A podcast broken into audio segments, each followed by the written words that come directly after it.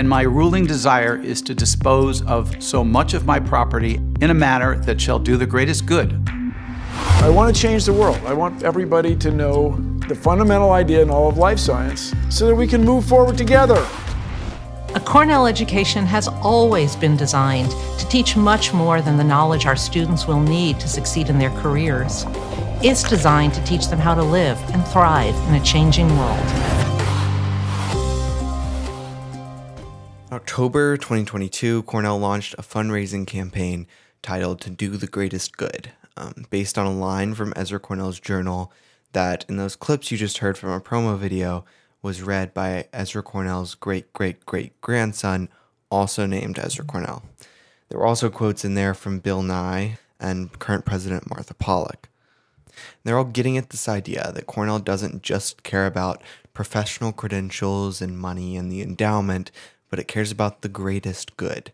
Um, and there's there's these banners on Feeney Way that say Cornellians are united for a shared purpose, presumably to to achieve this greatest good or to at least work towards it. In this season of ClariTalks, we're going to look at that and we're going to ask questions about it. Like, what does Cornell actually think the greatest good is? And what do people at Cornell think the greatest good is?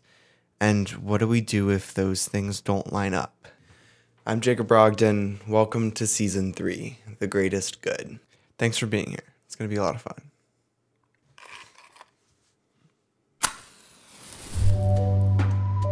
This is ClariTalks, a podcast of Christian thought at Cornell University.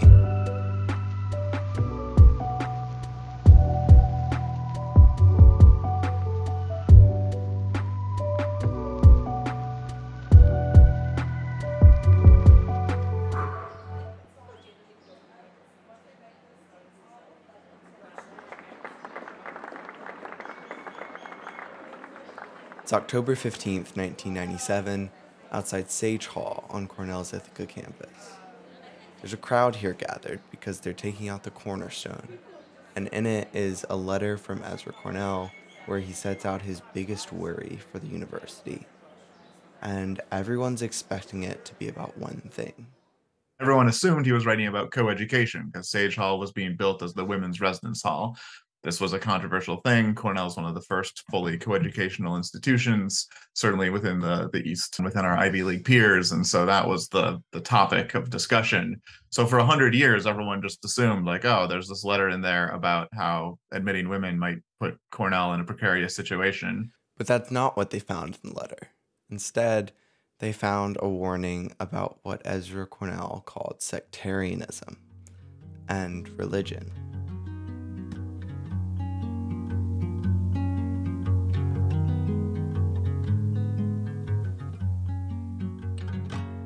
Voice that you heard was Corey Ryan Earle.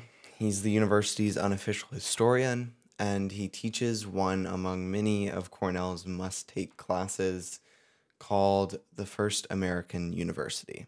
It's a one credit class, and among students who take it, uh, they know it as Stories with Corey because of how well he tells these stories of the people involved in Cornell's founding and how Cornell got here.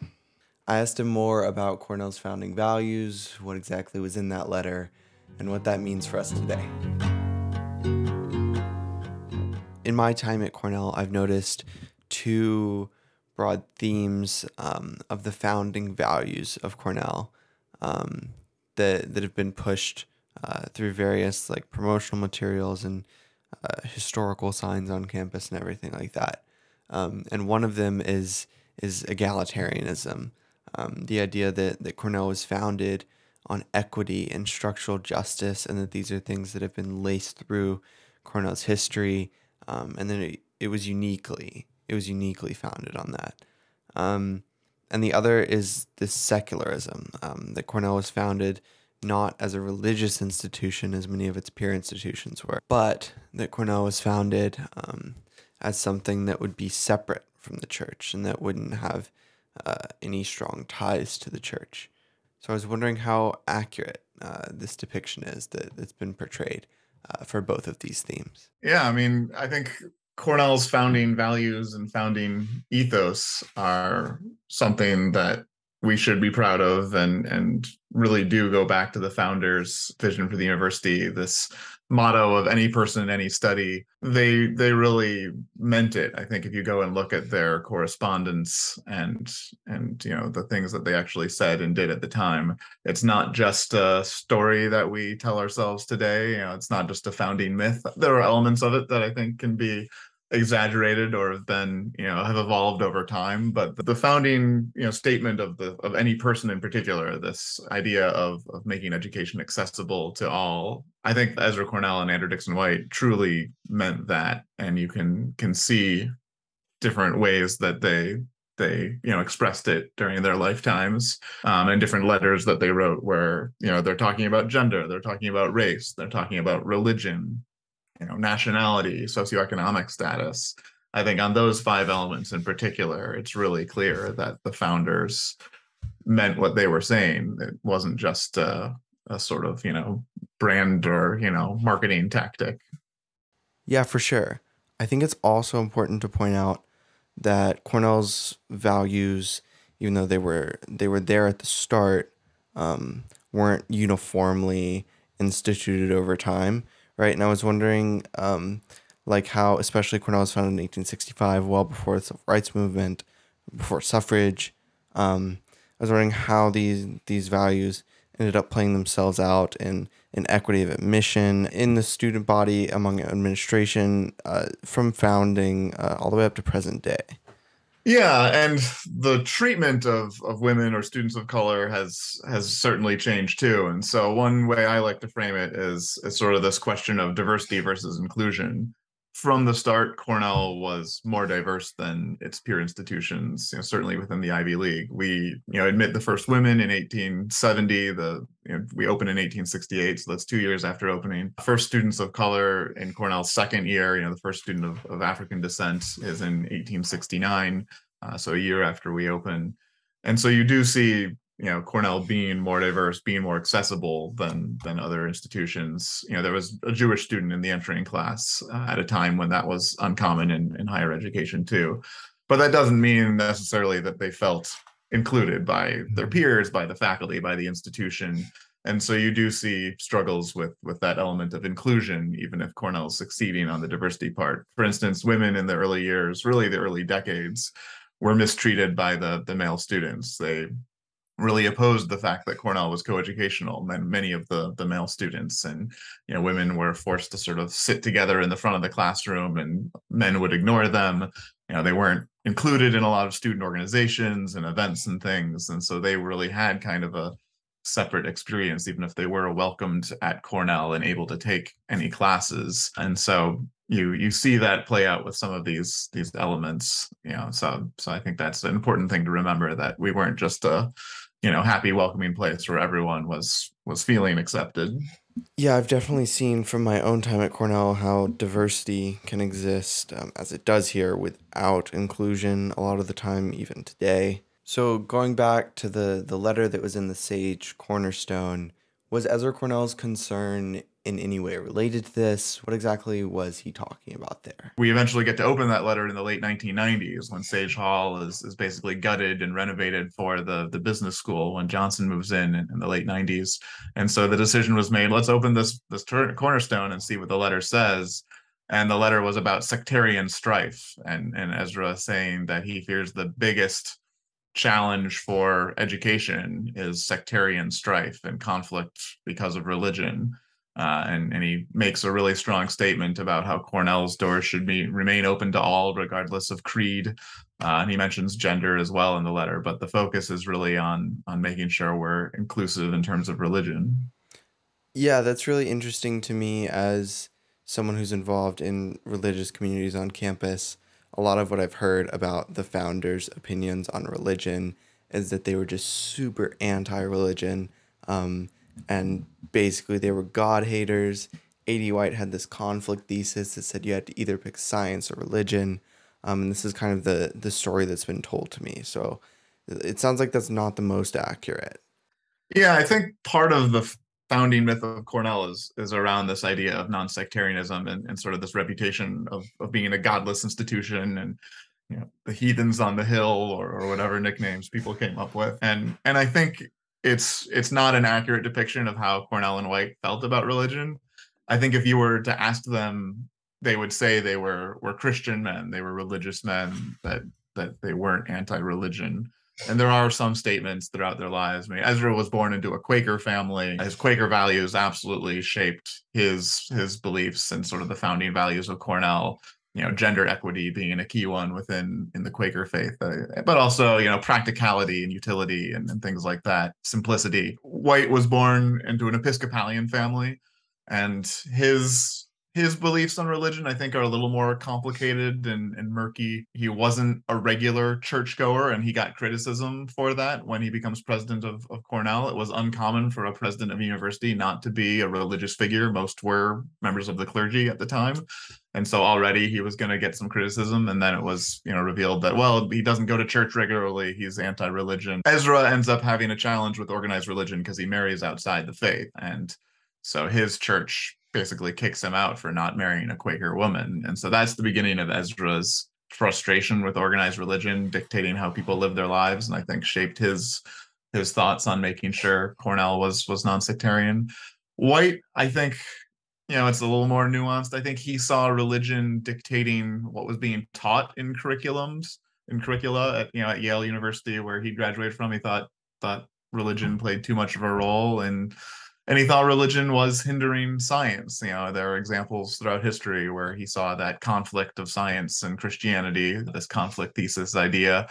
And, and so I think there's an element of that with White's concern on organized religion controlling what people learn and, and the, the sort of advancement of, of scientific thought. And, and White doesn't build a chapel, for instance, when Cornell is, is first opened. You know, that wasn't a priority for him. You see that sort of you know thing coming out in some of the early planning for Cornell. He eventually does once a trustee gives the money and sort of pressures for for Sage Chapel to be, be built. So it is one of the earliest buildings, but it, it takes some time.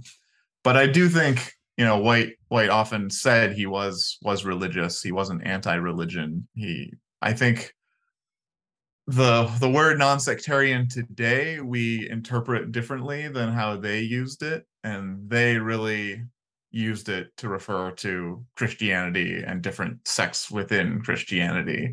And so, even if you look at the founding speeches when Cornell University opens, both Ezra Cornell and Andrew Dickson White refer to Cornell University as a Christian institution in their opening remarks.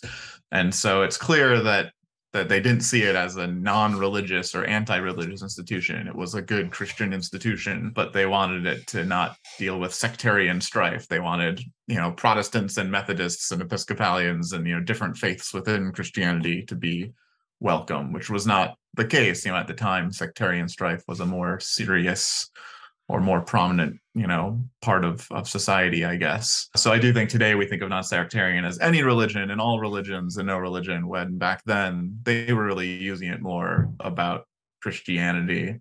And and so I think they were more supportive of Christianity than we think of them today. And you can look at the chapel. I mean, Sage Chapel is a non-sectarian chapel, but it's full of Christian imagery. I mean, the, yeah. the, the decoration is clearly Christian in nature we did have Jewish speakers there early on and, and speakers of different faiths.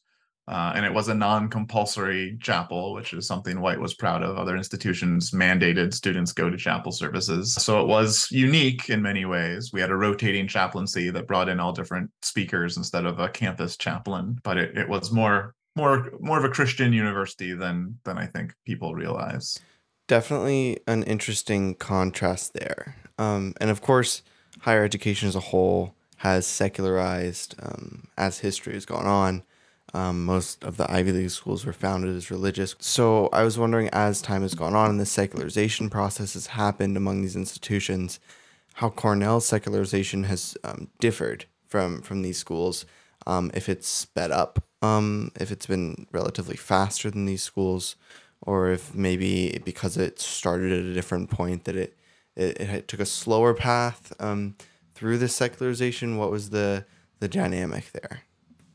I do think we we were on a faster journey or sort of ahead of the, the the, crowd in terms of of secular universities. I mean, there's some some conjecture that White used the word non-sectarian simply because secular would be more controversial at the time, and Yeah. so he was trying to frame it as like we're we're a secular university, but I'm going to call it non-sectarian just so we can say we're a Christian university, and, and it doesn't feel quite as anti-religious. And and it's true that other universities sort of caught up to Cornell and began accepting people of different faiths, and you know now that's that's really the norm in higher education that that universities aren't seen as having a, a religious influence, or, or you know most of them aren't. But from the start, I think that was more of the vibe at Cornell. Like one way you can see that is their early documents that are called these class statistics, where they would, you know, publish a list of all 200 members of the graduating class and and, you know how tall are you and where are you from and what are you studying. But they would also ask about religion. And very early on in these documents you can see students would list none or they would write heathen as a joke sort of thing or they would just leave the question blank. And and so i think that is indicative of of cornell being more inclusive on a religious perspective than than other institutions if you were at Harvard, Yale, Princeton, and you wrote heathen on an official document or identified as a heathen on some university document, my guess is that would not go over well, that you probably would be be kicked out of those institutions. So the fact that at Cornell you could do that, I think that speaks to us being being ahead of the game, even if we were still identifying, you know, as a Christian institution by the founders, that that wasn't the reputation early on just because we got all these attacks by clergymen as a an anti-religious institution. And that was one of the reasons henry sage wanted a chapel to be built. He's like hey we have this reputation as being anti-religion. We need to show that we're just open to any religion or any sect within christianity. That was probably what he was thinking. And and so dealing with the reputation versus the reality i guess is something that still still is an issue today. We have this this founding myth that is pretty widespread that we were anti-religion, but I think it's it's less of the reality.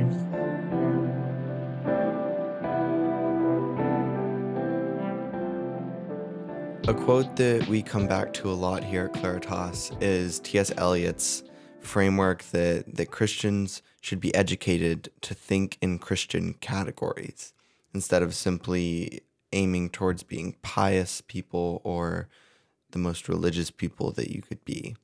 Um, and he wrote this in a series of essays on Christianity and culture. Um, and in it, he talks about the relationship between Christians and institutions in a secular culture.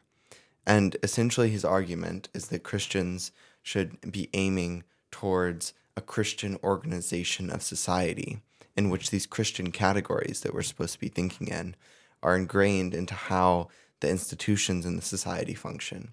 He says that this would be a society in which the natural end of man, which is virtue and well being and community, is acknowledged for all, and the supernatural end, which is beatitude, for those who have the eyes to see it. Cornell, of course, is a human institution. It's a secular human institution. And as such, it will always imperfectly carry out um, the justice that would be found in God's order.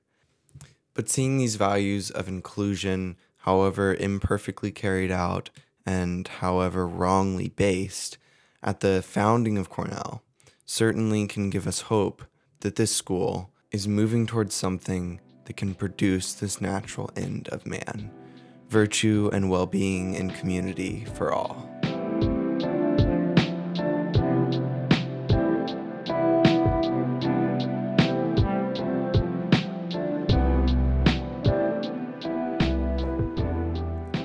Thanks for listening to ClariTalks. Um, make sure you follow the podcast on your Spotify app, you subscribe on your podcast app, um, and follow us on Instagram, Cornell Claritas.